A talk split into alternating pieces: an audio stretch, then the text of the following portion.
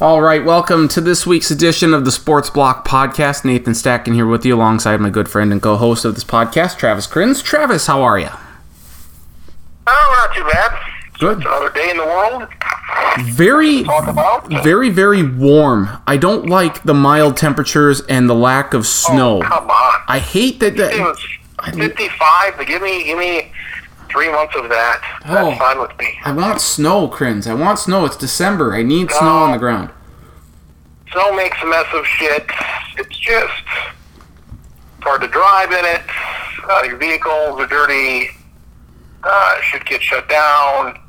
It's a big sloppy fucking mess. Is what snow is. So snow is ice. is is snow the uh, just like COVID? It's a big sloppy mess and shuts everything down. Big sloppy mess. No, because we don't shut anything down here. Oh, okay. um, I think there's a snowstorm that's going to miss uh, Minnesota. It's going to go to the south. I don't know if South Dakota's going to get hit at all this weekend, but uh, keep your eyes peeled for that.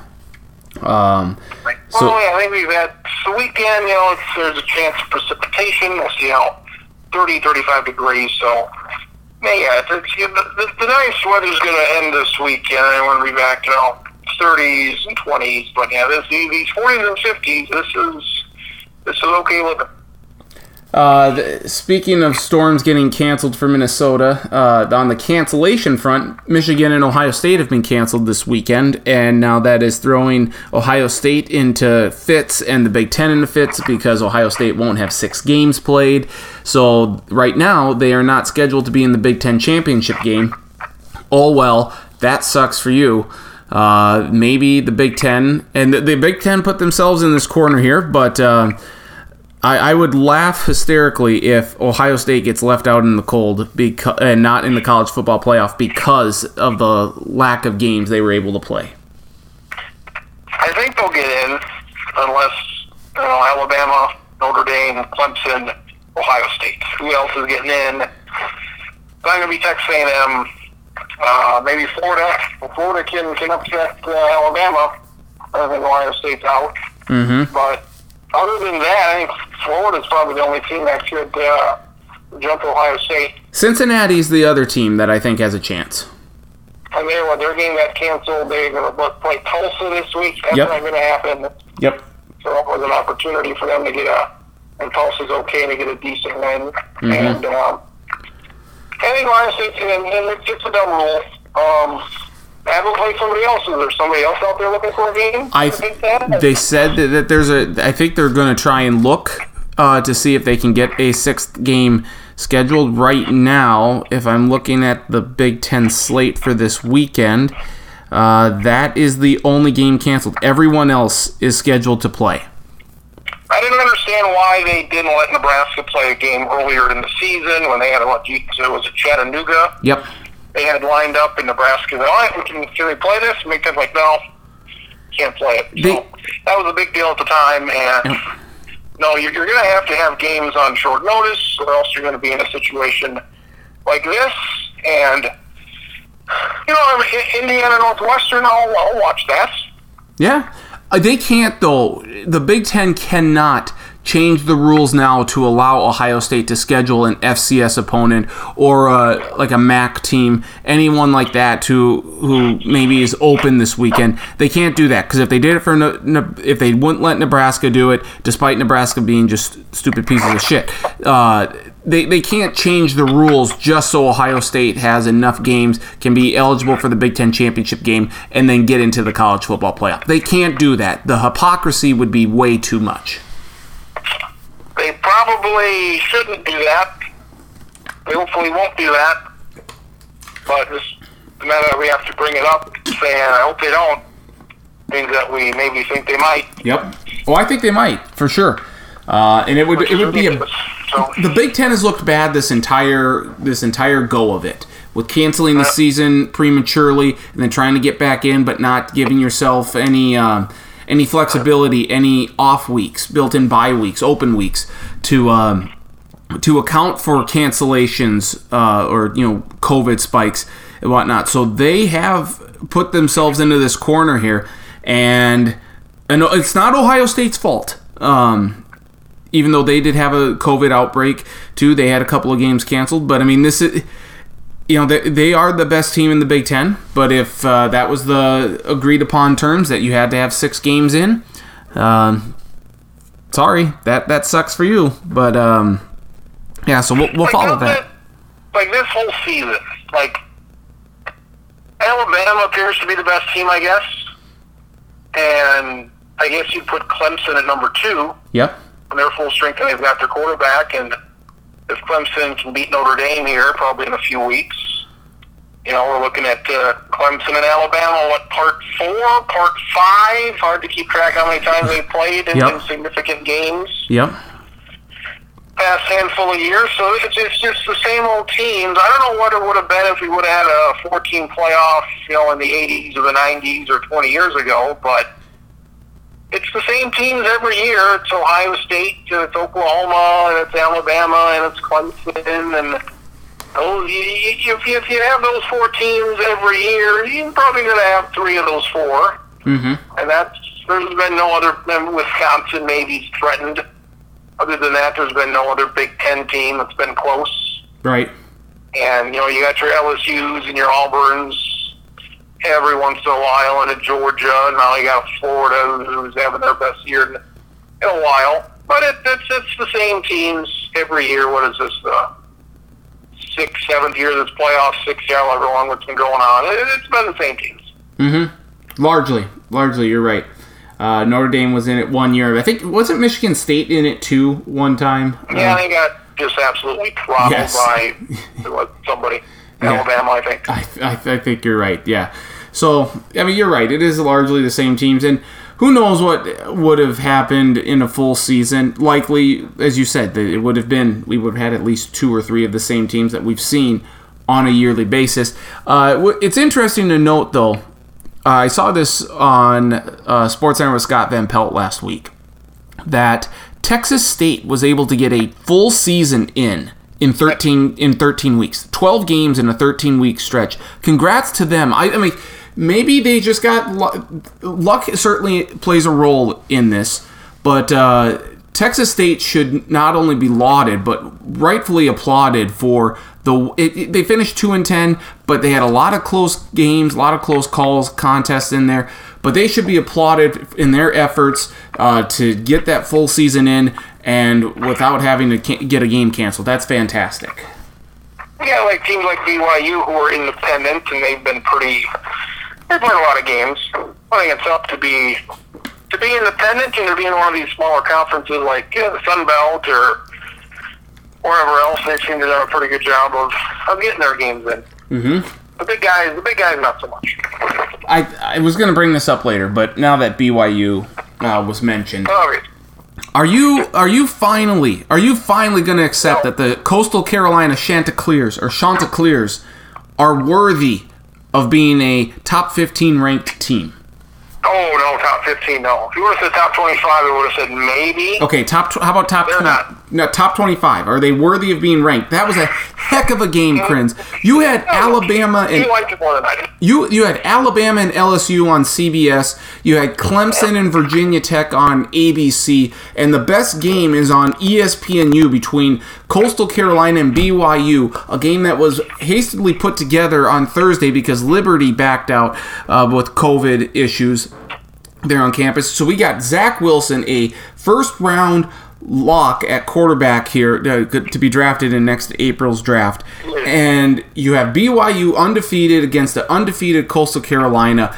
Just fantastic the way that that game got set up on such short notice and it was a very good game it was a fantastic finish more than anything uh, remnants of uh, or reminiscent of the super bowl between the rams and the titans where derek mason gets stopped at the one yard line uh, this was just fantastic so kudos to coastal carolina and the chanticleers mm.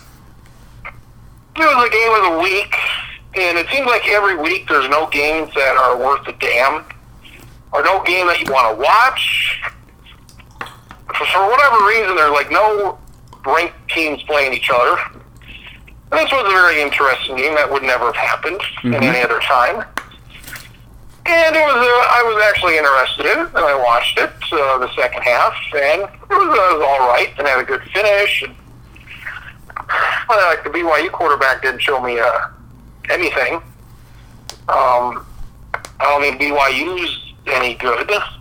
No, I would agree with that. Carolina's fine. Like I, I mean, top top twenty five teams. Gee, I don't know. They're if they are, might be twenty fourth or twenty fifth. Okay, so l- B- BYU hasn't played anybody, and they played probably the best team they'll see in Coastal Carolina, and came down to the end. And Mhm.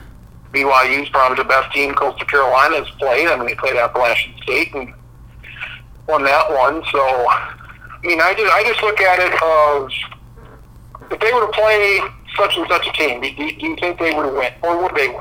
Uh, if they were to play the whoever the the twentieth ranked team is, who would you expect them to uh, to win?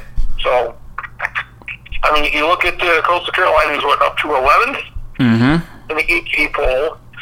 They're, they're, they're one they're one spot ahead of Georgia. I think that Georgia and Coastal Carolina played somewhere, Texas or in Ohio. Like, who would win between Georgia and Coastal Carolina? Who would win between Coastal Carolina and Iowa? I don't know. Maybe Coastal Carolina would beat them. Yeah. So, Well, okay, let's look at the. I mean, they're, they're not the 11th best team in the country. So a couple people, like a half dozen people, had them at number eight. Yeah, that's ridiculous. They It's haven't beat anybody. They beat Kansas by 15, which is not good. If you're only beating Kansas by 15, it's not good. They beat Louisiana, which are not. Oh, Louisiana's in. They were uh, Iowa State. Not the big win for them. yep. That looks real good right now. Again, they're, they're, like I said at the beginning, they didn't beat anybody, and they finally played BYU. It was 22 to 17. It was fine. And the, the Texas, like Appalachian State, maybe they're the best team that play all year. Yeah. Like they, they didn't play anybody. And they, they got Louisiana here at the end of the year, and they got that what in two weeks. So be a nice boost Okay. for them if they're still ranked, or if they're ranked. Yeah, they're up to 17 right now. But I still don't understand why these teams are ranked. Like Liberty, why is Liberty at nine and one? Like everybody is playing now, so it's not a case of well, these teams aren't playing. Everybody is Mm-hmm. like North Carolina State, they're like eight and three or something. Uh, I there's there's not many good teams this year. So Wisconsin is two and two. It's Yep. not. Remember when North Carolina was like fifth, and you're like, yes. they're not the fifth best team. No. They're twentieth. They're seven and three, which Yep. is probably where they should be. Yep. Uh, okay, so if I'm going by the college football playoff rankings as of last week, Coastal Carolina 18th. We'll see where they're at here. We're recording this before the college football playoff rankings are unveiled uh, for this week.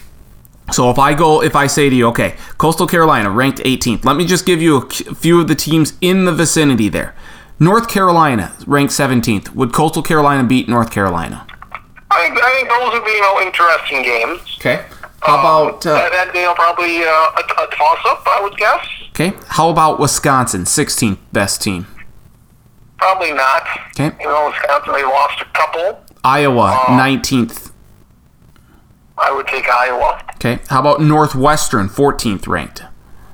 I would take the Northwestern now. I would take Coastal Carolina perhaps over Northwestern. I wouldn't take them against Wisconsin or Iowa. I would take them against North Carolina. So, um, yeah. Just like they, you know, those games, like they could win all of those games, and maybe they are the 15th best team this year. But and hopefully, you know, they their bowl game are like, you know, Cincinnati's going to get that spot in the bowl game, so I don't know where their you know, bowl going to go to. and and who knows with all of the um with all of the the canceled bowl games I say uh, we're at, at minimum 9 right now I think it's close I think it might be 11 now games bowl games that are canceled so I think teams are going to go to places uh there's going to be just throw out whoever like oh it's it's supposed to be ACC versus SEC just throw that out you know just just take whatever teams, maybe make it more regionalized. I hope though that Coastal Carolina doesn't go to like the Birmingham Bowl.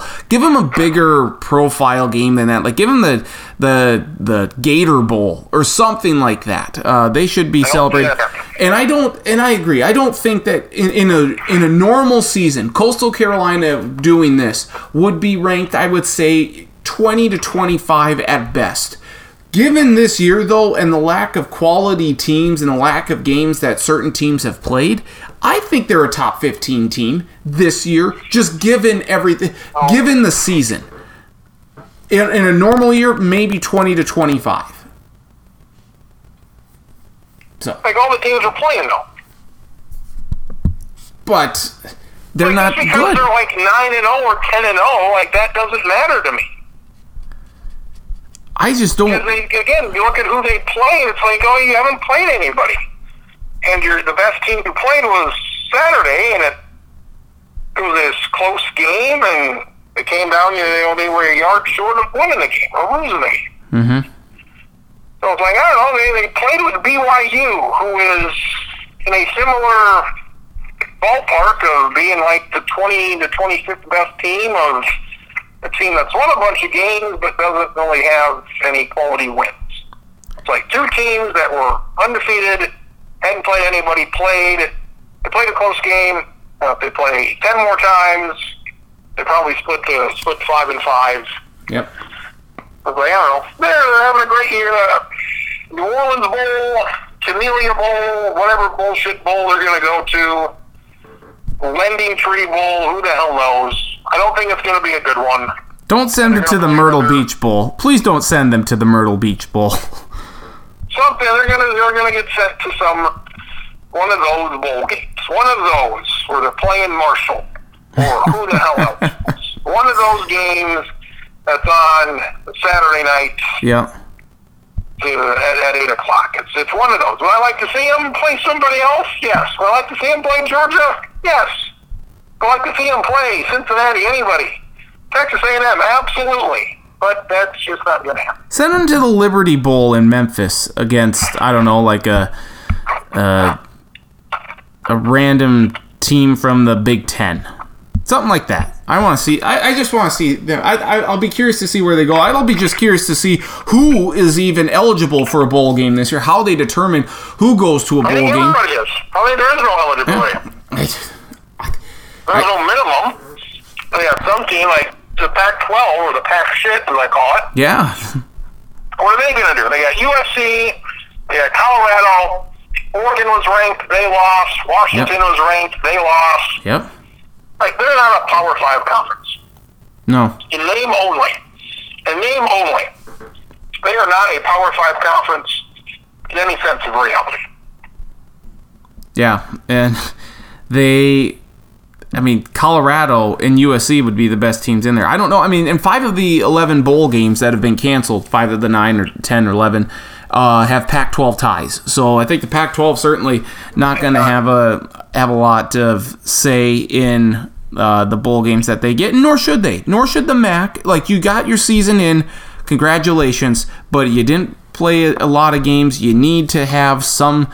Uh, you know, you, got to be undefeated or maybe at least two games above 500. Um, uh, number. I don't know. I don't know. That that's uh, that's uh, something that'll be interesting to see here in a couple of weeks. I When- wonder how that bowl experience that Bill Hancock likes to talk about. I wonder how that's going to be this year. Yeah. The bowl experience of Mobile, Alabama? Yeah, Well, it, it'll be a better experience than the bowl game that they'll get in uh, Detroit at the Quick Lane Bowl. Oh wait, that game is uh, canceled this year.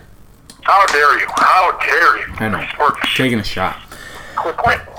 What I wanted, what I was going to start out the podcast with, and I think we should spend a, and and it's fine because I wanted to get to this talk anyway here. What I want to, I think, what I think we should spend a good chunk of the podcast talking about this week is SDSU basketball and just how great these teams could be this year. The women beat uh, 15th ranked Iowa State a couple of weeks ago, and then on Sunday played an overtime thriller against number 18 Gonzaga, won that game. Uh, the men completed a a road trip. Uh, they beat Iowa State, and they had a great uh, shooting performance, uh, particularly in the second half against Bradley. I mean, they missed like they were like 17 of 26 from beyond the arc, and that game was supposed to be this week on Tuesday. It got moved to Friday. I'm sure just for COVID reasons, you know, traveling, it just made more sense since they were so close. But the SDSU basketball teams had a great week, have had great starts to the season, and I sure hope that this continues to. Uh, that they can ride this momentum and that they they show this throughout the entire uh, conference play and certainly the Summit League tournament in Sioux Falls in March because they were fantastic. Yeah, the men you got what Scheierman, he's kind of been a surprise. Yep. You know what you had, Doug Wilson. You know what you got, Noah Freidel. Or Scheierman, he was the player of the week. The conference this week, so you got three exceptional players. And I great compliments all around them, like Mims and Wingett. And they just they have a full, they have a complete roster.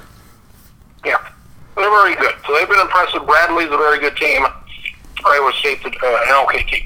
Yep. They were, they were like a Iowa State was only like a couple point favorite, two, three, four points. So it wasn't a huge upset, and uh, they led the entire way pretty much and hung on in the end.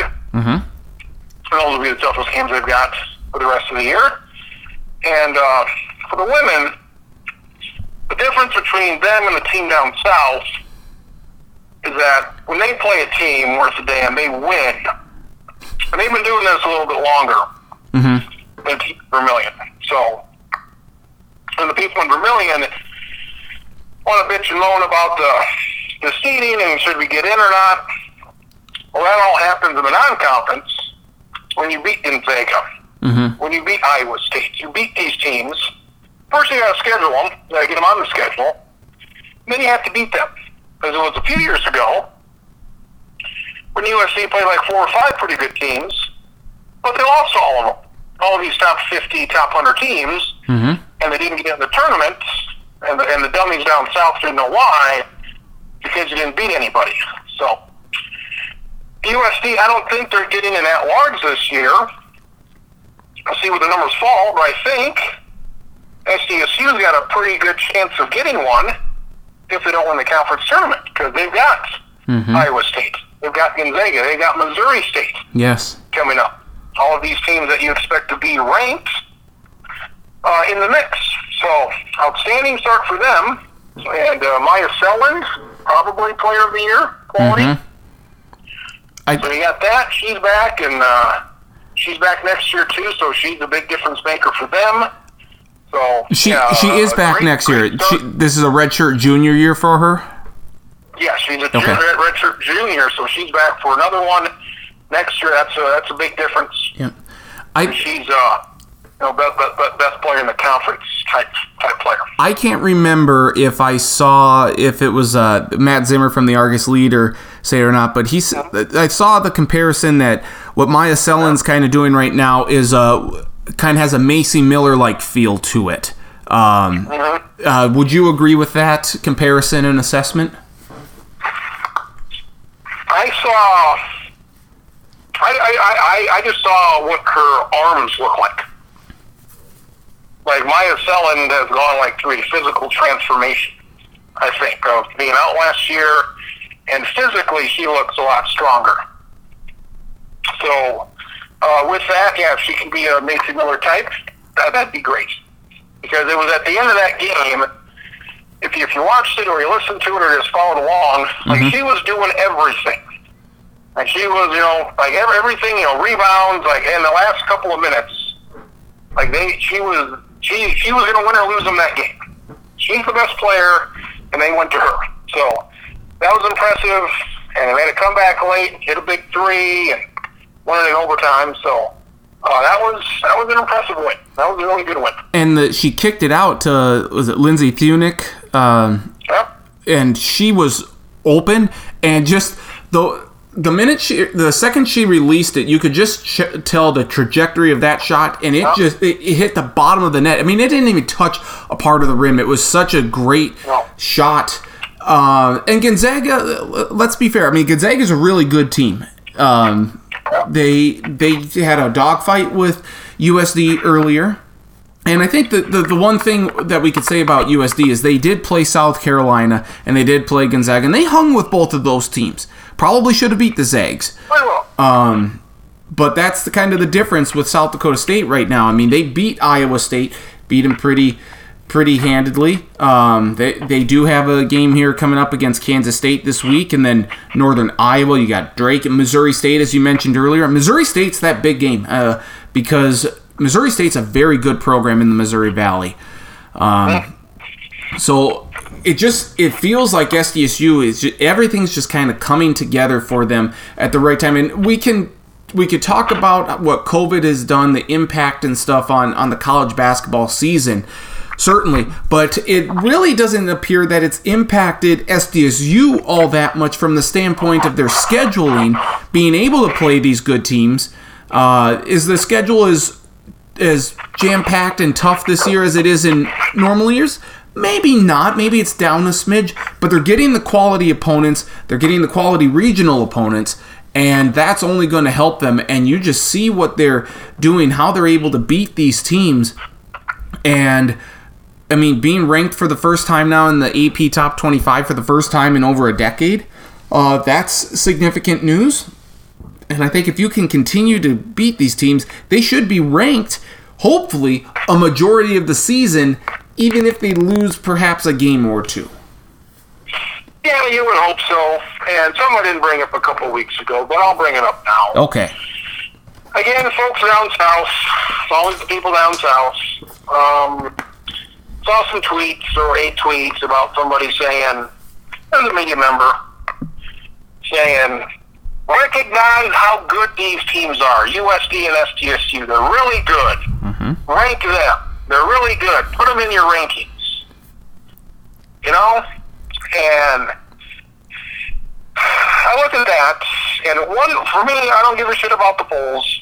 As you mentioned, Coastal Carolina, I don't give a shit about the polls. Mm-hmm and it's nice recognition to get to get ranked and all that. And USD was ranked last year. They were like almost top ten. I'm like, yeah, I don't think they're that high, but they're ranked.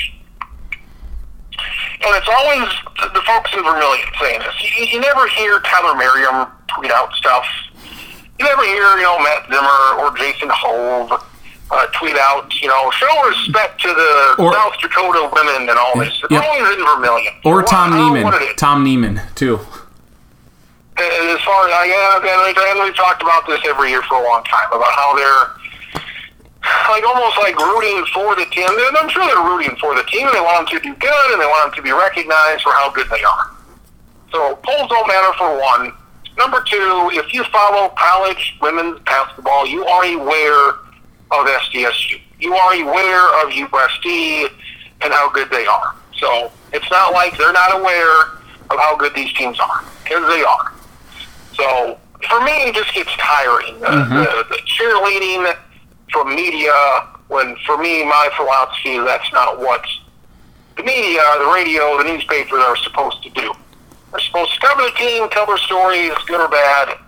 It's not vote for these teams. Let me be, you know, the PR department for the university. Vote for these teams. So again, I saw that, and it just gets so tiring because it seems like I, I hear it every year. Mm-hmm. Absolutely. Um, this is going to be something that'll probably drive you up a wall. I don't know if you saw oh, this. I don't. I don't know if you saw this or not. Um, and I'm pulling up their uh, their ranking right now because this does not make a damn bit of sense to me at all whatsoever. If you look at the men's poll, the men's ranking, this has to be a mistake because in the rankings, in the not the AP, but in the coaches poll, North Dakota got 14 votes and they are 0 3. That that cannot be that has to be a mistake. This is I'm looking at the rankings here on ESPN.com and North Dakota has 14 votes. That has to be a mistake. I could see South Dakota State getting 14 votes. Uh, you know, not not, not for 14 first place votes, again, just to be clear, but just 14 votes. Like, hey, maybe they should be ranked. They're three and two. They beat some. Uh, they beat they've beaten some good high caliber teams. They lost to West Virginia. Doesn't look like a bad loss at all. Um, lost to St. Mary's. St. Mary's is a good uh, good program. So they're three and two. But North Dakota is listed with 14 votes. They are 0 and three, and they just lost to the Gophers uh, on Friday night. But if you look at North Dakota's uh, schedule here, they are 0 3, and who uh, who have they lost to here? Uh, pulling this up, they have lost to Miami of Ohio and Dixie State. So how in the hell are they getting votes? That has to be a mistake, and it's an egregious one. Yeah, it's North Dakota State. They've, you know. North Dakota State's 0 4, though. But they still haven't won any teams. Yeah. I, I don't know. I mean, North Dakota State battled Kansas. Congratulations. You, they had the lead, you lost. You didn't win the game. You're 0 4 on the year. North Dakota lost to Dixie State. How in the hell are they getting votes in the college or in the coaches poll? That has to be a mistake. It has to. Yes, and it's not like it's one or two votes. It's it's a lot of them. Yeah. They had more votes than Kentucky. Notre Dame. I don't even know who that would be. Maybe it should be Notre Dame. Uh, let me let me check with Notre Dame. I don't even. I, I just think it's a typo on ESPN's part, but it's such an egregious one. Now, like if you were to see that, you think the uh, whoever runs the poll would say, "You sure you want to vote for this team, or there must be a mistake somewhere?" Yeah, I. It, it, it, Yeah, that, that, that, that doesn't make any sense. No, it, it doesn't. Uh, I, I, I'm just baffled by how, inex- and I'm baffled that they haven't corrected it yet. That no one has, uh, has changed that. It doesn't make any sense. Like polls are nice and an idea, but if you don't, like nobody can watch all these games to know. Mm-hmm. So especially if we're talking about the South Dakotas of the world, or these teams that people want to get ranked. Like your your, your games, a lot of the games are not available, Mm-hmm. and you just don't know. So So the women are doing great. The men, uh, we talked about Baylor Scheierman. He was very good. Uh, Noah Freidel is absolutely tremendous. Like, you, obviously, we've been very fortunate to see uh, to see Mike Daum and Nate Wolters do what they did. Uh, and it was fantastic. Those are the two greatest players to ever put on a basketball jersey at SDSU, at least in our lifetimes. Um, oh yeah, and I'm not saying that Noah Freidel is uh, is the next, you know, Nate Wolters or Mike Daum. He, he's not. He's a he's a different player, but he shoots really well. But this team, to me, and maybe I'm just drinking the blue and yellow Kool Aid a little too much, and I need to sit back down and being too prisoner of the moment. But it just feels like this team this year is as complete of a team as I can recall. They can beat you so many different ways. Do, do you get that sense, or am I maybe if I maybe I'm overstating this a little too much? I think they're a very deep team because it's the three guys we mentioned: Scheierman, and then Doug Wilson was Player of the Year, and Noah Freidel probably going to win at least one of those. Mm-hmm. So you've seen SDSU; they've they've been the best team in this conference since Nate Wolters' what sophomore year, Yep. Yep. and you've had North Dakota State. Probably be the only team that has given them any trouble. You've Yep. had USD had a couple good years with Mooney, but it's been, it's been NDSU and SDSU. And uh, SDSU has consistently had the best player in the conference, and, and they've got that this year. And uh, Noah Freidel probably is still a, a level behind Daum and Wolters, but he'll be you know among those top five top guys. Mm-hmm. And he's from T. He's local. He's an hour down the road. And I just wonder because he wasn't originally supposed to be at SDSU. And I just wonder with the change in the administration there, uh, with the previous coach, would, he, would he have been there? Because if the previous coach stays, Yep. so does David Jenkins. And if David Jenkins stays, um, he becomes, I think, the number two scorer of all time because he was on a unbelievable pace. Yes, he was. First two years. Yep. I mean, it's just tremendous, second only to Daum. So uh, Jenkins, he would have been with Wolters and Daum Yes. up there, but Yep. I guess in the long run, it's probably better that the previous administration left. Yep. Uh, Henderson, hopefully, he's there for a while, and there was really no uh, rebuilding phase at all. They went from NCAA tournament team to, you know, number one team in the conference. They did not fall off really, really much at all. You just gotta, you know, win win those conference titles. Remember when the news first broke that Otzelberger was headed to UNLV and the SDSU had the very quick hire saying, "Hey, we're just going to promote uh, Coach Henderson, Hendo, there," and we're kind of like, uh, "Okay." I mean, you you do have other uh, potential, like Saul Phillips, we had mentioned. You know, that he's now coaching at Northern State. I think he's still coaching there. Um, who's the who's the the one guy who used to coach at Nebraska? Now he's on the Big Ten Network. Um, Miles. Tim Miles. Yep, Tim Miles was mentioned, and then when they, so when they said, "Oh, we're just," we they immediately hired Henderson, and we're you know it's like okay, that's a little or promoted Henderson, I guess, to head coach. Like okay, that's a little a little uh, surprising, but maybe they want to try and keep those recruits. They got that. With, with the Henderson hire, you know, it's kind of like, okay, we're hiring this assistant guy who just got here a year or two ago, and that was surprising. That was a money decision or whatever it was because you had, you know, Tim Miles out there. All right, he got fired from Nebraska. Is he going to come back to South Dakota? Yep. He had, you know, some some success at uh, Nebraska more than they usually have. And then when you had Saul Phillips go to Northern State, that was like, what? Mm-hmm. He's going to go from ESU to Ohio to a MAC school to Division Two. Northern State, a very good Division Two. Mm-hmm. Yeah, but it's like when those two Division One guys are out there, and then we're hiring Henderson. They know better than us. That's why they get paid the money that they get paid to, to make those decisions. And um, they haven't had to make a lot of decisions as far as who to hire. Yep. For I mean, they haven't had to hire a football coach. They haven't had to hire a women's basketball coach. They've had to hire a couple men's coaches. And wrestling, because they, both, worked out. I don't, I don't like Otzelberger at all. Mhm. Um, I'm a very good coach. I think he's a recruiter. He'd be a good assistant to recruit folks. I wouldn't have him be a head coach.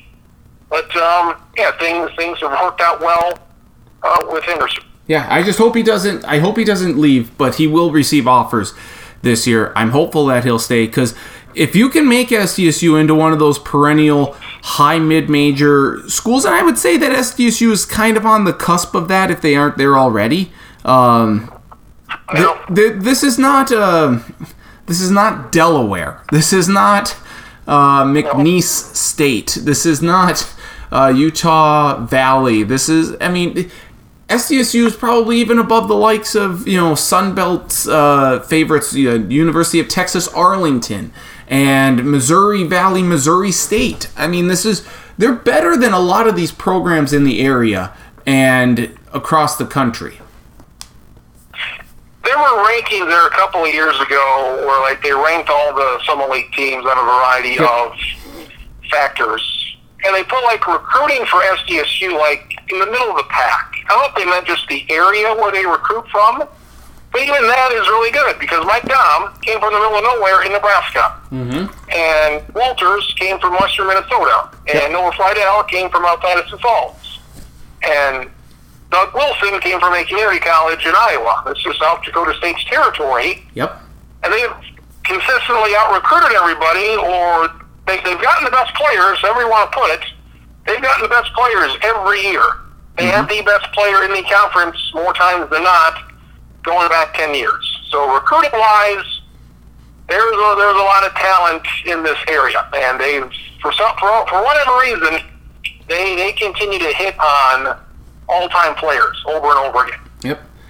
So uh, hopefully uh, the level of excellence continues this year for both the men and the women. The men's non-conference schedule is going to go die down or completely be done after this Dakota Showcase this week, where they're playing North Dakota, South Dakota, North Dakota State in non-conference play. I'm hopeful because that will be three weeks before their next games. Hopefully they'll get a couple of additional non-conference games on the schedule there because I think three weeks is just would be a little detrimental to them. And then just to finish up with the women again, playing really well. They got a, they got some good teams coming up here. A lot of Missouri Valley teams are playing Kansas State this uh, this Thursday. So looking forward to them. And, and who's the uh, who's the the gal that uh, is the sophomore that uh, hopefully SDSU will land? Who's uh, just head and shoulders above the rest in the uh, girls basketball in in high school? Broughton. Broughton. Broughton. Thank you. So you you bring AJ going to bring Broughton in uh, to out, you know, coming on the heels of Myah Selland, coming on the heels of Macy Miller, and you know, going back to you know like Jen Warkentine back in 2007. I mean, this has just been a AJ's uh, level of excellence here. He remember he he flirted with Green Bay. He was going to take the Green Bay job. Um, I think Green Bay is uh, uh, not the great place for him, nor is the University of Minnesota. South Dakota State is where it's at, and the women are ranked 22nd, and that is fantastic news to see. Um, no, so great, great talk there. Uh, we'll, we'll certainly keep track of the Jackrabbits here over the course of the season. Is there anything else from the college basketball ranks that uh, that caught your eye last week uh, that you'd like to discuss? I know Villanova beat uh, Shaka Smart, which was uh, you know we like Jay Wright, we like Villanova, um, so that was good. But anything else that you saw last week? Uh, Michigan State beat Duke. Um, that was good. Kentucky is terrible this year. That's kind of fun to see. Uh, anything else kind of catch your eye? No, there's with the game going on now. It should be done with. Yeah, Creighton. To, what do we got here? Creighton and Kansas. Yeah, how's that going? Uh, let's see here. Uh, 59, 59, 56, Kansas here with eight to go. So that's, you know, Creighton, I know you're, you're a Creighton guy. Yeah. So that's, that's big for you. Yes, I am. Uh, Iowa, I mean, Iowa's at number three. Uh, Iowa, North Carolina tonight, and with Illinois and Duke. Yep. You know, some some big time games tonight, and uh, we got this ACC Big Ten Challenge. uh, this uh, Iowa. When's this Iowa Gonzaga game? It's in Sioux Falls. That's Uh, December nineteenth.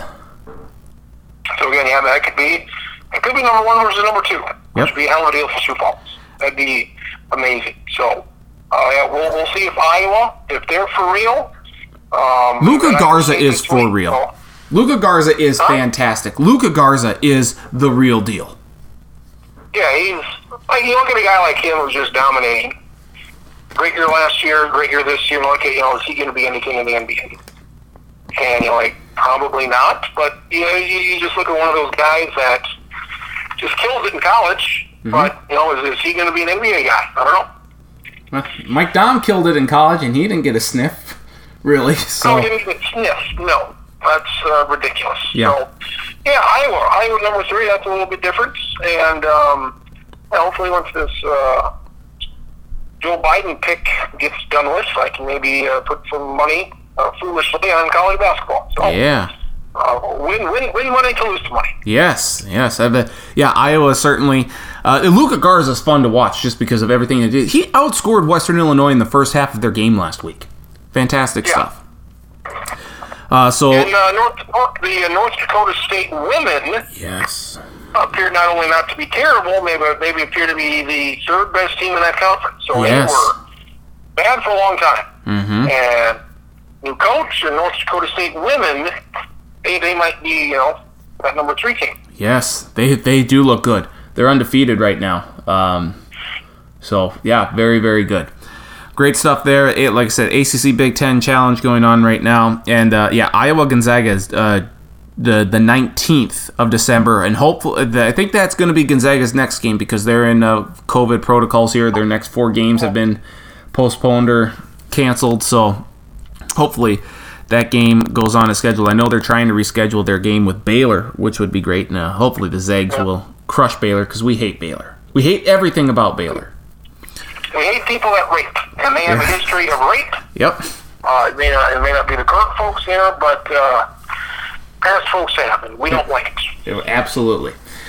Um, no game, I think, uh, epitomized epitomizes 2020 more than what we saw Sunday between Jacksonville and Minnesota. It was just an awful game.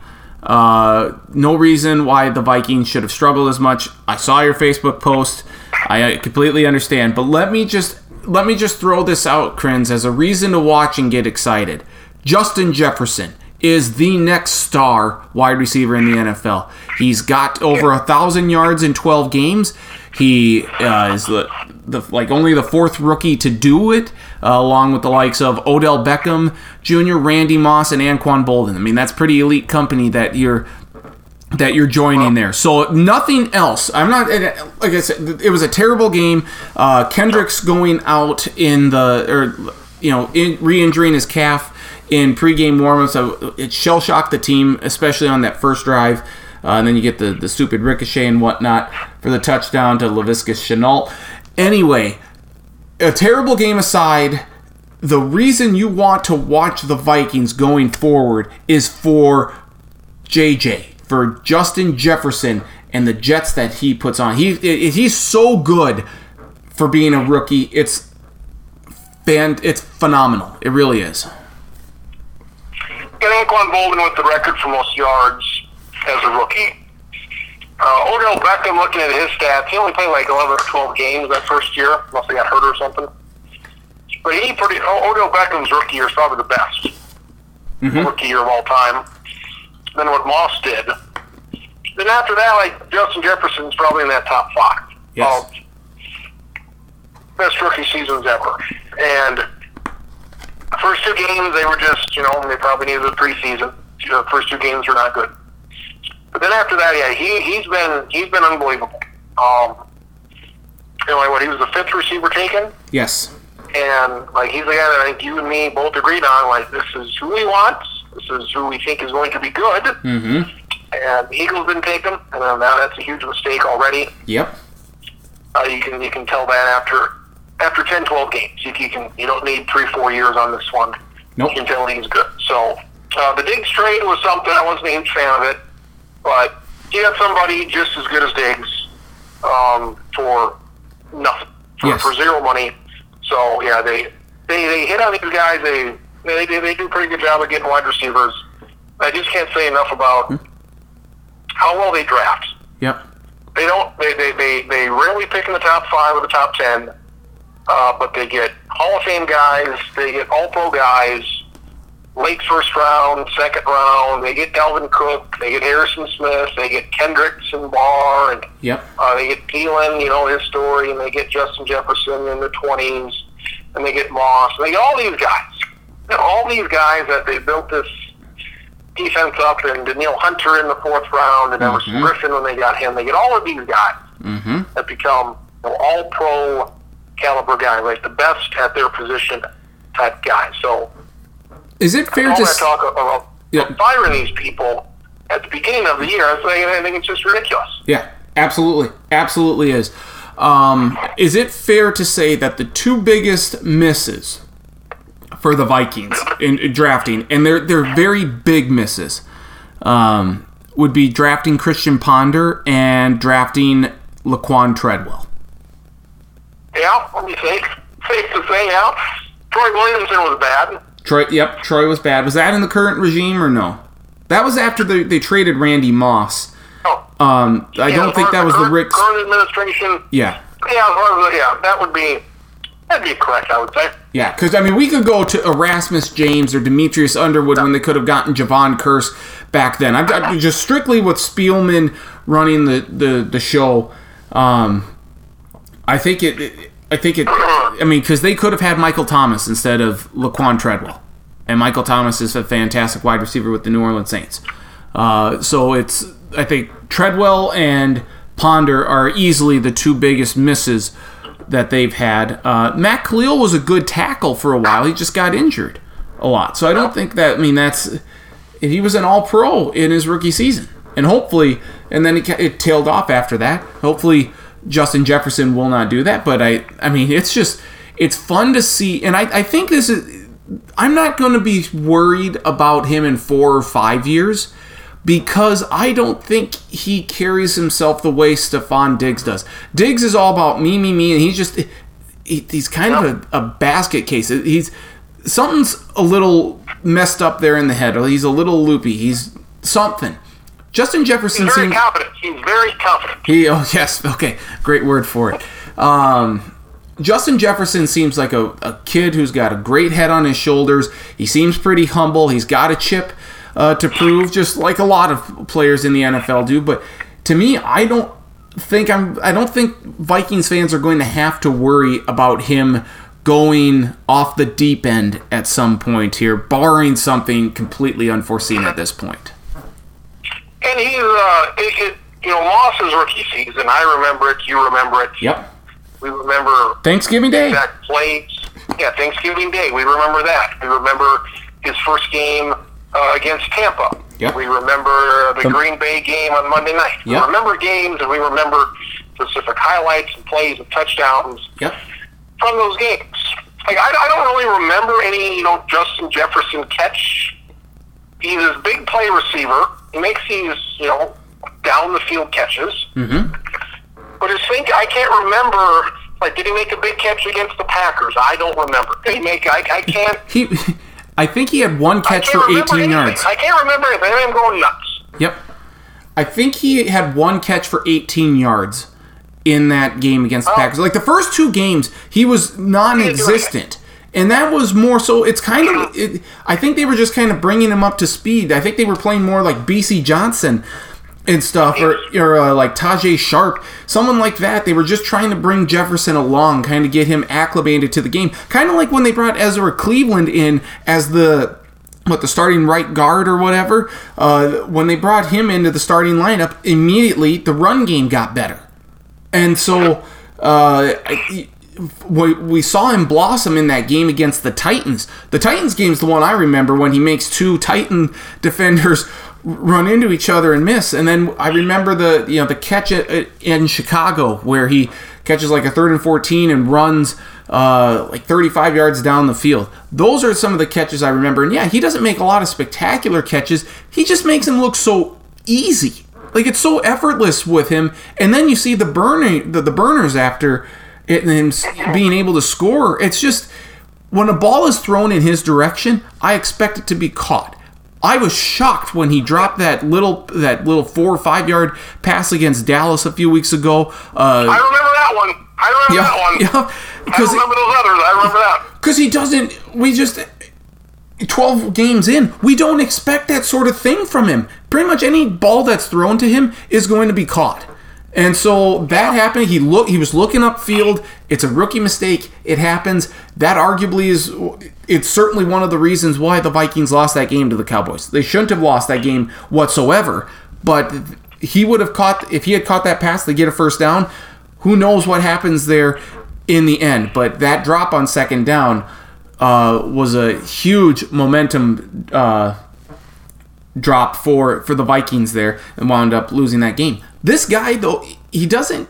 You might not remember what he does. You just know though. You expect that he's going to have over 100 yards, that he's going to have a big lengthy catch downfield, and he's going to have a touchdown somewhere along the line, and he's going to do the gritty, uh, which I still don't. I don't know what dance that's from, uh, but do the gritty all you want, my friend. Uh, He's he's the real deal. Moss has the three top receiving yardage seasons in, in team history, and then Thielen a couple years ago was the number four. I think Jefferson's going to eclipse what Thielen did a couple years ago. 1,360, 70 yards. Yep. I think he's going to finish with the most receiving yards of any receiver not named Randy Moss mm-hmm. ever for the Vikings in, in his first year. Yep. Like the, the thing coming out of the draft was, what was it? His speed, and he played the slot. My Yes. God, how's he going to play in the? He played the slot second. Yeah. How and for fuck's sakes could he move ten yards or fifteen yards out of the slot? To Or the he- outside. It's like so stupid. It's, it's so goddamn stupid to me. Yep. Some of these draft things. It's like you watched him play, I watched him play. Even Yeah. if you just watched him in the two playoff games against Oklahoma and Clemson, he tore them a new asshole. Mm-hmm. Yes, in- he did. He did. What do you have? Four, five touchdowns? What do you have in some of those games? It was ridiculous. Yeah, against Ridiculous. Oklahoma, I think he had yeah four touchdowns. It was yeah. And. I'm like, I'm like Jesus Christ, this guy is good. And then we picked him, and 12 games in, we're like, God damn, he's good. He's who? like, and you know, uh, Burrow's not going to win Rookie of the Year. Uh, Chargers quarterback Herbert, he might, he probably win it.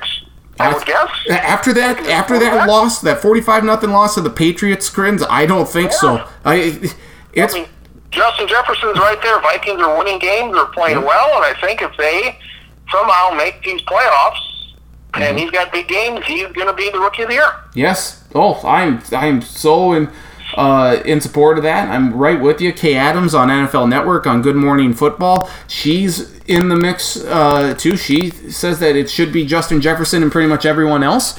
Um, you know, if Joe Burrow had You stayed. mentioned that receiver, Stark from the Titans. I forgot he was on the team before you mentioned him. I haven't thought of him since probably August. Has he caught a pass this year? I didn't. I have never seen him on the field. No, he's- I forgot he was on the team. Yeah. yeah, he's been inactive for several. dude, he's been inactive for a lot of games this season because Jefferson has just been so much better. It's just it's so much fun to see. Uh, so if if for no other reason, because the, the the way the Vikings have played over the last three weeks, it doesn't give you much faith that they can make it through this next quarter of the season at better than one and three, maybe two and two, and eight and eight's just not going to make the, the playoffs in the NFC. They, they've got the tiebreaker here Yep. with the Cardinals, and you know you got the Bears, you got the Lions, you got San Francisco, you got the Washington Ball Club, a game behind here. So if you, Yeah. if we just want to you know focus on this is a Viking versus Arizona race. Mm-hmm. Well, I'm in that the Vikings own the tiebreaker. Uh, based on winning percentage in common games, Vikings still have Detroit. You got to win that one Yep. uh, because Arizona also uh, played Detroit. Mm-hmm. So just to keep your tiebreaker edge there. But again, yeah, looking like two and two down the stretch. Can you beat the Bears, which I'm skeptical of? They'll beat Detroit because they always do. Mm-hmm. And you got you know Tampa and New Orleans. Also, we'll see what happens there. You know, you, you expect them to lose those. They broke down the schedule last week. They got Arizona. They got the Giants and the Eagles. They got the 49ers and the Rams. You know, if they can, can they go two and two? NFC East all of a sudden. Where the hell does this come from? Yeah, So all of a sudden, at, at Giants doesn't appear to be a, a walkover. No. I don't know how they. I don't know how they won. Uh, it sure so wasn't the quarterback. But No. at Giants, can, can the Rams beat them? Are the Rams playing for something in Week 17? That's looking like a pretty sweet uh, Sunday night game, maybe. Rams, Cardinals uh, to finish it out. So, you know, 49ers, not bad. Bill- Eagles, we'll see what Jalen Hurts does. Jalen Hurts uh, seems to be exciting. Yep. Oh yeah, poor Carson Wentz gets benched. Oh, who? Oh boy, we're just so sad about that. That was about a month too late for, for them to make that move. It So, sure was. Again, um, eight and eight is eight. I didn't think it happened. I still don't think it is going to happen. But can the Cardinals go two and two down the stretch here? And that would assume the Vikings also go two and 2 Mm-hmm. down the stretch. Is where I mean that game, that Jacksonville game was no good. That was no good. No, it, it was. It, Uh, it was the epitome of 2020. It was. It was no good. Yeah. And I can't. I mean, the quarterback has his turnovers and then his pick sixes and his fumbles. Like you just expect, like once a game, he's going to do something like that. The pick six wasn't his fault though. That's know, all. That's all on It Dalvin. happens. Cook wasn't looking. It wasn't a screen pass per se because there wasn't anybody out in front of him. He just kind of leaks out of the backfield. Mm-hmm. to just to shit on Cousins for a bit with a pass like that, where what was he five yards away from the line of scrimmage? Cook was. He wasn't that far up the field. Mm-mm. Like a lot of the time, he can throw the ball down the field without the guy looking and get it to him. And by the time the ball gets to him, he turns around and finds it. I mean, with something like that, it's not going to take very long for the ball to get there. So I would I would hope that the guy is looking at you when that happens, Mm-hmm. or it's uh, you know. So yeah, not his fault. I mean, the fumble at the goal line, Cook's fault. So you expect something with Cousins to, to go wrong, his fault or not. Mhm. But like he's played well in the stretch. You can't say much bad about him. He's played well. And you know, we had the what Zimmer was the protege of Parcells, and Thielen uh, was Thielen. And now I think the thing is, the fourth quarter QB rating of Kirk Cousins is 150,000 percent or whatever it is, and it's the best in the league, better than Pat Mahomes. So, Mhm. like, things are going well. Can he keep this up? Yep. I think that's. I think the answer. I think we all know it's no. There's going to be, you know, he, he can do all of this in give the Jacksonville game. They score, and he's got the ball, and what does he do? He drives them right down the field, and they kick a field goal uh, to, to win the deal. I mean, he, he did Carolina game the week before. He drove them down the field. They won the game. I mean, he's doing everything that anybody would ever want him to do. Mm-hmm. Um, but here's the last four games, and the playoffs are right there. And uh, we saw what happened a couple of years ago when they had to beat the Bears, Yep. and that didn't happen. And uh, his best the thing he his hat on is that Saints playoff game last year. Yep. So can can this quarterback keep this up? Because Dalvin Cook really hasn't done much lately. They they fed him quite a bit, Yep. he's one play away always from you know, from him being gone for a long time. Yep. So It sure- uh, it sure looked like the offensive- got his yards. It, I was just gonna say, it sure looked like the offensive line didn't want to block on Sunday. They No, have- I know he got like 32 carries. He finally got 120 yards. They Yep. had to give him the ball a lot to get 120 yards. Mhm. So, and this defense, I don't know how this defense keeps being respectable. I mean, Jacksonville what had nine points up until the last couple minutes. Yep. Nine points the whole game, and all that was on the first drive. And they give up the touchdown late, and I don't know how this defense continues to do this. Apparently, Cam Dantzler is coming around. I was just gonna mention and the him. interception. Just go ahead. Like, Go ahead. like uh, Gladney has been healthy for the most part, and Dantzler really hasn't, but he had the interception, and according to the, the Pro Football Focus grades, know, he's been doing uh, pretty well. Yes. So if they've got two corners that are better than the Trey Waynes and uh, Mackensie Alexanders of the world, Mhm. which were a couple of busts, if these guys are legitimate, then yeah, then they've got then they've got some guys here for the next five, six, seven years. So, Yeah, I, I think Gladney's gotten better as the season has gone on. He's more of that physical Oh. corner. You you disagree? Uh, Creighton, Creighton had three free throws with a second to go, down three. They made the first two, they missed the last one. no. I think Kansas Kansas won seventy three to seventy two. Oh, oh What a heartbreaker! What a heartbreaker! Oh. Tell you, They're Creighton. going to look at they're going to look at the final seconds here, but there's not going to be enough time. Anyway, so I think the game's done. Oh, what a off the back iron, one second to go. It ain't to matter. What a what a heartbreaker. Morgan State beat Rick Pitino and Iona. That's not a good loss for Iona. Yeah. Give it up, give it up, Rick.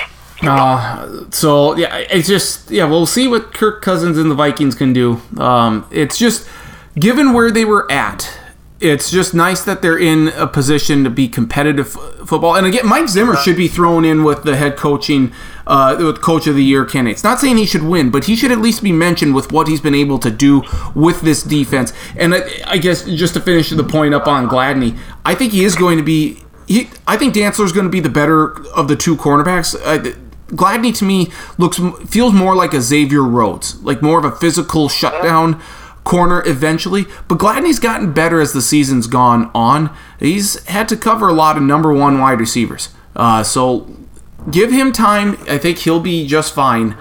Um, but yeah, Dantzler, very good. And yeah, you just think about all the guys. And I hope Kendricks isn't out for a long period of time, because certainly, if he if he is, then the Vikings defense is going to suffer. But the way they've been able to just hang in there uh, is remarkable. It really is. It's know they're five or six, and they lost that Dallas game. Um, they were competitive with Seattle. They beat the Packers. It's been a very odd year. Yep. Where, I mean, a, seventh playoff team. You don't need seven playoff teams. Vikings, they're not a playoff team, but they might get in this thing. Mm-hmm.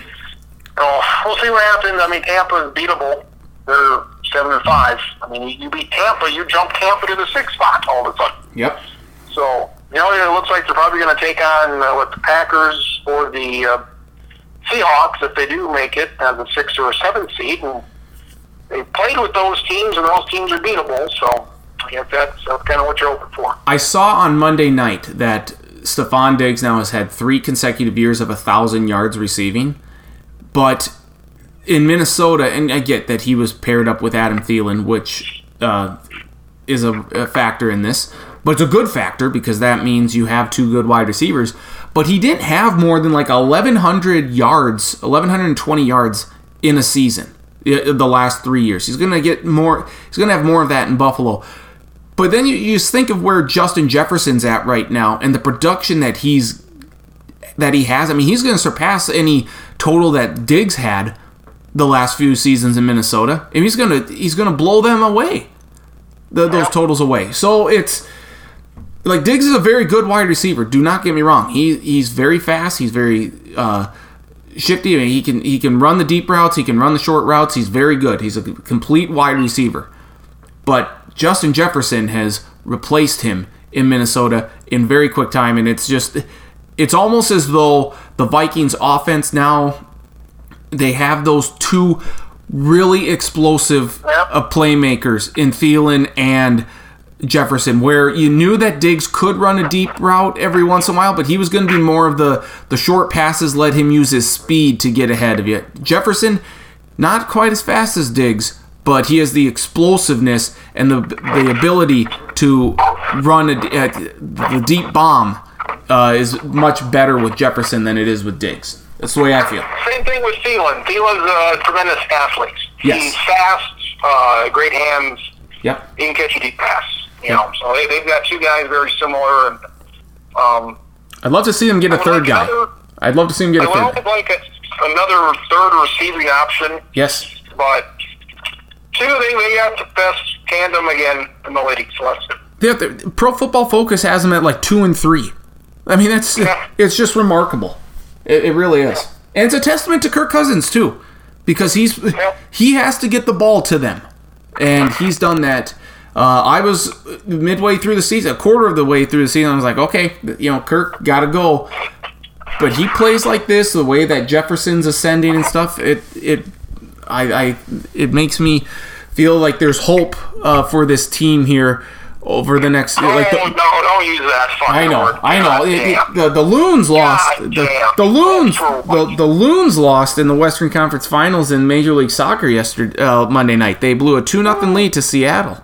So I shouldn't say hope in Minnesota sports in the in the same. It's just not good. Minnesota's really good at the shitty sports.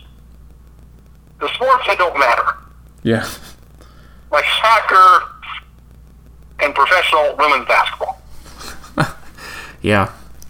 The Lynx matter here, though. They do. Huh? the Lynx matter here, but you're right. It's in terms of No, the in terms of no. in terms of the um in terms of the the national uh Just common sense. sports. Yeah. No.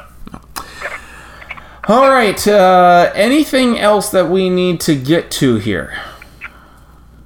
Uh, fantasy, I, I win. I think I win this week. Yep, you crushed my mother and uh, crushed her spirit. So good job on that. Sorry, I mom. need your wife. I need your wife. Uh, where she's got Justin Tucker. I need him to get six points tonight. Yep. Because if that doesn't happen, then it's done. Yep. Um, so I mean that's that to that decides our matchup. I mean you're in the mix for a division title, I believe, right? Yes, I do need I, I need Ezekiel Elliott and Patrick Queen to get less than 16 points, which I'm not. Eh, Uh, close. it, it, it'll be it'll be tough if that if that happens though. Then I move into a first a three way tie for first in the division. Like, you may as well call our division the NFC East because it's so Yeah. bad. Uh, but then yes, then it would set up a big showdown with you next week. Uh, we play each other. Uh, th- There's a lot at stake here. I think this uh, this matchup has uh, potentially been flexed to prime time. Oh wow. I don't. I don't think I'm winning. Uh, I don't think I. I think I can win. I don't think I'm going to get in the playoffs though. Um, there was one play that did. I think it was a some Tampa Bay receiver caught a touchdown. Oh, Godwin, yes, a couple weeks ago. Yep. That cost me a win, and that cost me the the entire thing. So hopefully that can get done tonight, and we can play for something here. And uh, tiebreaker's probably not going to go my way, but this one LC, I need to win my last two. I need somebody else to lose their last two. So that's that's what we got. It's, it's been a good season. Uh, Big Laramie did it again for me. So You did. him and him and Davante Adams, those were those were good guys. Yes, they were very very solid picks. I've had uh, my struggles at the quarterback position uh, pretty much all year. Whenever I start Ryan, Stafford has a big game. If I start Stafford, then Ryan has a big game. It just doesn't. It just hasn't been good. It, it's been it's been a struggle. Um, all right. Anything else we need to get to? Should be about it. We got uh, high school basketball starting Saturday, so that'll go fine. I'm sure there'll be a couple postponements here and there, but uh, masks seem to be working in this county. So Yes, I see. I see that the uh, the the you have the downward curve and stuff with Yeah. masks being used. Uh, What a shock! It's shocking. How shocking. that happens. Our governor gallivanting around the country, and um, about it. Yeah, just same old, same old stuff. Was she at a, a rodeo in te- Was she at a rodeo in Texas the other week? Yeah, National Finals Rodeo. That was Saturday in Texas, doing her horse flag thing she does. And she was in Georgia with that debate on Sunday, talking for the long-necked, long-haired blonde. and uh, she was in our state today for a rare time, uh, talking to the legislature about her proposed budget. She wants $12 million to fix the beef building in Huron at the state fairgrounds that burnt down. Um, yeah, same bullshit. So, same Wow. bullshit, different day. It's weird that she would come back to the state that she's governor of to do so. Very weird. Very weird indeed. Yeah, very weird to have her in the state. So, she's uh, doing something, running for something in a couple years. So, we'll see. That we will. All right, my friend. You have a great uh, week, and uh, we'll chat with you next week. All right, see you later. Travis Kriens joining here on the Sports Block podcast. As always, appreciate his time. Uh, great talk there uh, on the Vikings, Justin Jefferson, the star in the making, uh, college basketball, certainly the Jackrabbits. That's the big thing right now for us. Jackrabbit, men's and women's basketball, playing very well, and hopefully continued success. The Dakota Showcase with the men this week at the Pentagon, uh, Thursday through Saturday and uh, we'll see what happens on the college football front. We'll get Charlie on next week to preview the championship games. Um, I'm sure he has thoughts, especially if Ohio State gets in and uh, is allowed to play in the, the Big Ten championship game, which they shouldn't. If you're not going to allow it for Nebraska, don't bend the rules just because it's Ohio State. You can't do it. The Big Ten, you put them, you, you put yourselves in the corner. You put yourselves in this position already. Um, you can't do it. So we'll we'll get to all that, and then we'll wrap up this week's edition of the Sports Block podcast with a look back at Week 13 in the NFL, make some picks for Week 14. That's coming up here next on the Sports Block podcast as we wrap it up for this week, the second week in December. Uh, podcast available on podcast.com. Follow me on Facebook, uh, Nathan Stacken. Uh, follow me on Twitter at NDStacken, Travis Kriens at Travis Kriens. Facebook, Nathan Stacken. A link to the podcast posted little middle to later part of each week. And we'll wrap up this week's edition of the Sports Block podcast with a look back at uh, Week 13 and make some early picks for Week 14 in the NFL. Uh, didn't have Thursday night football because of the issues stemming back from the previous week. So Sunday began. The New Orleans Saints, Taysom Hill throws another couple of touchdowns, throws his first two touchdowns of the season actually, and Alvin Kamara rushed for another one. Saints hold off the Falcons, 21 to 16. They clinch a playoff berth. Uh, as mentioned, ugly, ugly game uh, in Minneapolis with the Vikings beating the Jaguars 27-24 in overtime. Dan Bailey missed two extra points and a field goal. The team had four turnovers. It, or they forced four turnovers. It was just so ugly. It, it was the epitome of 2020. Give the Jaguars credit for fighting, but uh, Vikings win 27-24, get their record back to 500. Justin Jefferson, 100 yards receiving, over 100 yards receiving. The rookie is just sensational. Tyler Boyd, Bengals wide receiver, caught a 72 yard touchdown pass for the Bengals against the Dolphins. He also got ejected along with uh, Dolphins cornerback Xavier Howard in a skirmish that really didn't warrant getting thrown out of the game. The Dolphins win over the hapless Bengals 19 to 7. The New York Jets had the win. They were going to beat the Las Vegas Raiders. They were going to get their first win of the season. And then Gregg Williams, defensive coordinator, inexplicably calls an all out blitz, sends eight guys with 13 seconds to go, one on one coverage for Henry Ruggs III, uses his speed, gets by the Jets defender, catches a uh, 46 yard touchdown. Raiders win 31 28. Darren Waller balled out in this game. 13 catches, 200 yards, and two touchdowns for the Raiders tight end. But the Jets, ugh. Uh, Fortunately, Gregg Williams got fired on Monday, rightfully so. Indianapolis Colts, they improved to 8 and 4 following their 26 20 win over the Houston Texans. Uh, closer game than maybe some would have thought. Thought it would be back and forth, but Philip Rivers played well in this one. And the Tex or the Colts defense really stiffened up there in the second half, limiting Deshaun Watson, forcing a fumble late, getting an interception. Also had a safety in it, but the Colts played well. The performance of the weekend arguably took place in Nashville, where Baker Mayfield threw four touchdown passes as the Cleveland Browns jumped out to or had a 38 to 7 lead at halftime over the Tennessee Titans. Tennessee tried to rally in the second half, but far too little, too late. And the Browns win 41-35. Again, Baker Mayfield four touchdowns. Uh, I believe he is the first Browns quarterback to do that since Otto Graham. It's just amazing what the Browns did. And they're nine and three, first winning record that they'll have since 2007. The Detroit Lions looked like they were going to lose to the Bears, and the Bears were going to snap their five game losing streak. Oh, not so fast. Uh, the Bears kind of collapsed in the second half. Adrian Peterson gets the game winning touchdown run. Uh, Matthew Stafford throws for over 400 yards and a few scores, and the Lions win 34 to 30 over the Bears. Both teams are 5 and 7. The LA Rams, they uh, avenged their, or they, they lost the previous week to the 49ers and they got back on the winning track against Kyler Murray and the Cardinals. They win 38 28. Cardinals offense doesn't look quite as good as they used to, or as they did before, but uh, this was a, a, good win for the, the Rams. Jared Goff bounced back, threw for almost 400 yards. He had a very good game. The Rams now lead. They are in first place in the NFC West, and that is by virtue of their head to head with the Seattle Seahawks. Seattle loses to the Giants 17 to 12. The New York Giants played fantastic defense. They had a backup quarterback in Colt McCoy. No one saw this coming. Everyone thought that I thought that Russell Wilson would just run all over, and and the, the Seahawks would just torch the Giants. Not so fast. What a win for the Giants, who are now in first place in the NFC East. Patriots blank the Chargers 45 to nothing. Gunnar Olszewski, Olszewski, he had a punt return for a touchdown, another big punt return. He had a, a tackle. The Patriots had a blocked field goal return for a touchdown, or blocked a Chargers field goal and returned it for a touchdown. This was just a horrible, horrible outing by the Chargers. They lose 45 to nothing, largest deficit in franchise history. Carson Wentz got benched for the Philadelphia Eagles in the second half of their game against the the Green Bay Packers. Jalen Hurts came in, played pretty well, uh, but Aaron Rodgers and Davante Adams are just a, on a whole nother level. The, the the connection that they have is something else. Davante Adams another couple touchdown catches, Rodgers three touchdown passes, and the Packers win easily 30 to 16 over the Eagles to improve to 9 and 3.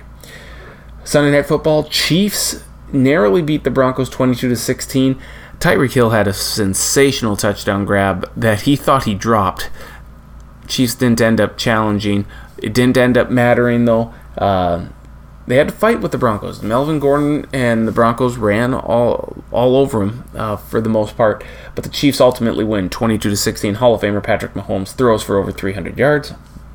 Then Monday, uh, Washington football team hands the Pittsburgh Steelers their first loss of the season, uh, by beating him 23 to 17. Alex Smith played well in the second half.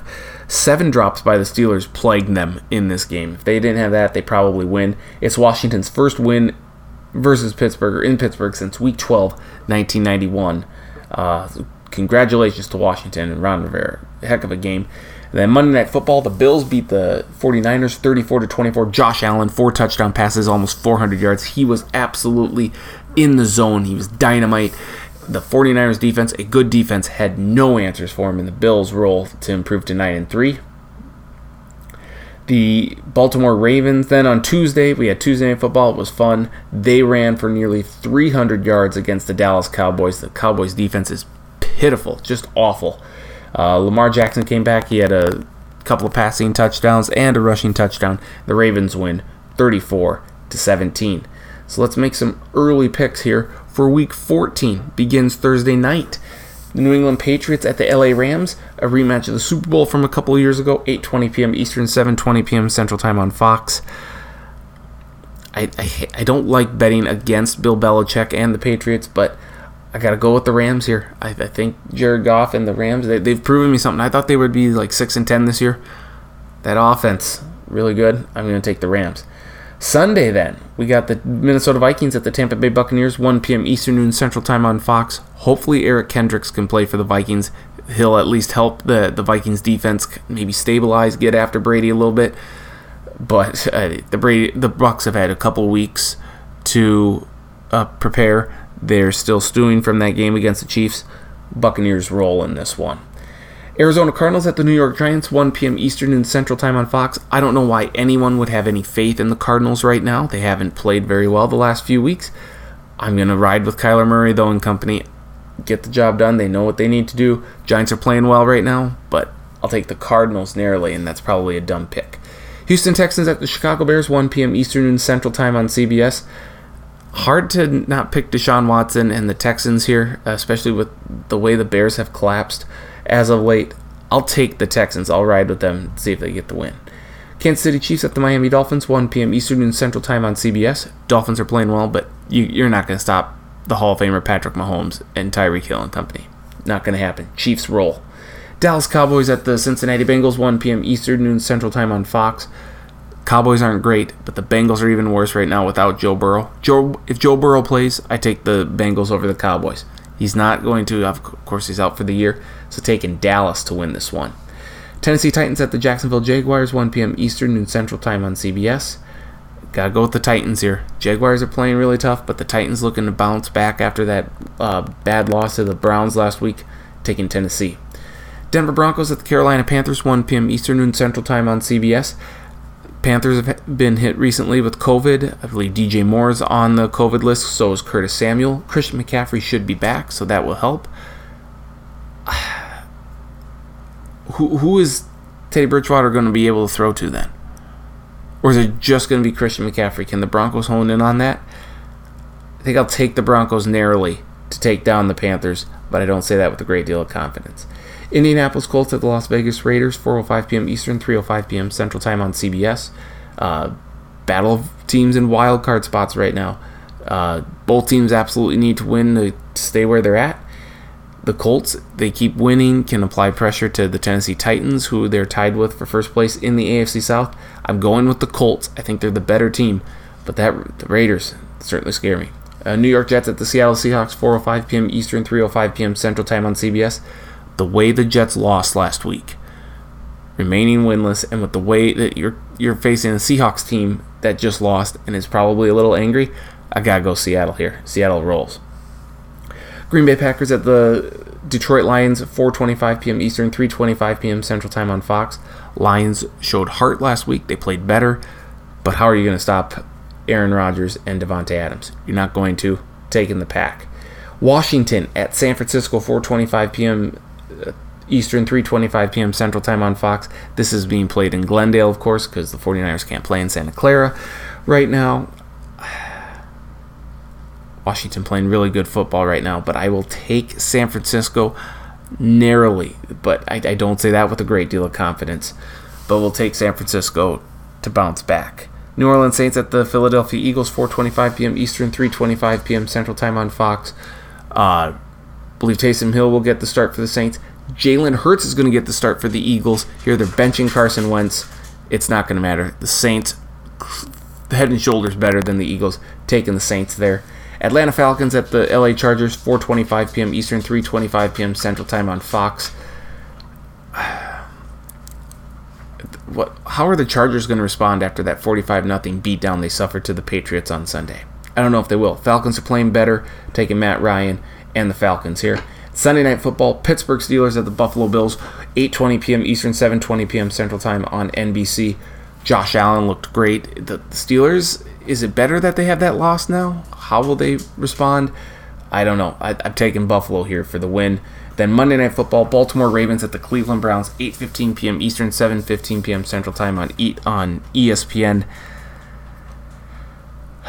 I want the Browns to win bad, but the Ravens maybe got uh, their mojo back a little bit Tuesday night after beating the Cowboys. They can run it. They beat Cleveland soundly week one of the season.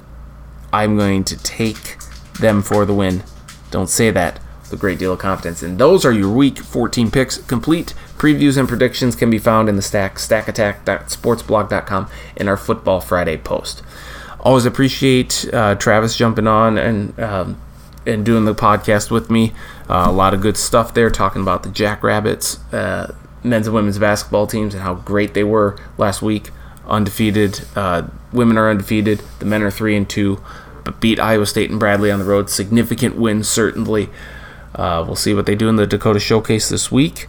Um, Justin Jefferson, phenomenal. Uh, Michigan, Ohio State canceled. What what's college football going to do with with Ohio State. What's the Big Ten going to do? They, they can't. They, they cannot put Nebraska or the, if you you aren't going to allow Nebraska to play Chattanooga, you can't allow Ohio State to do it. You just can't.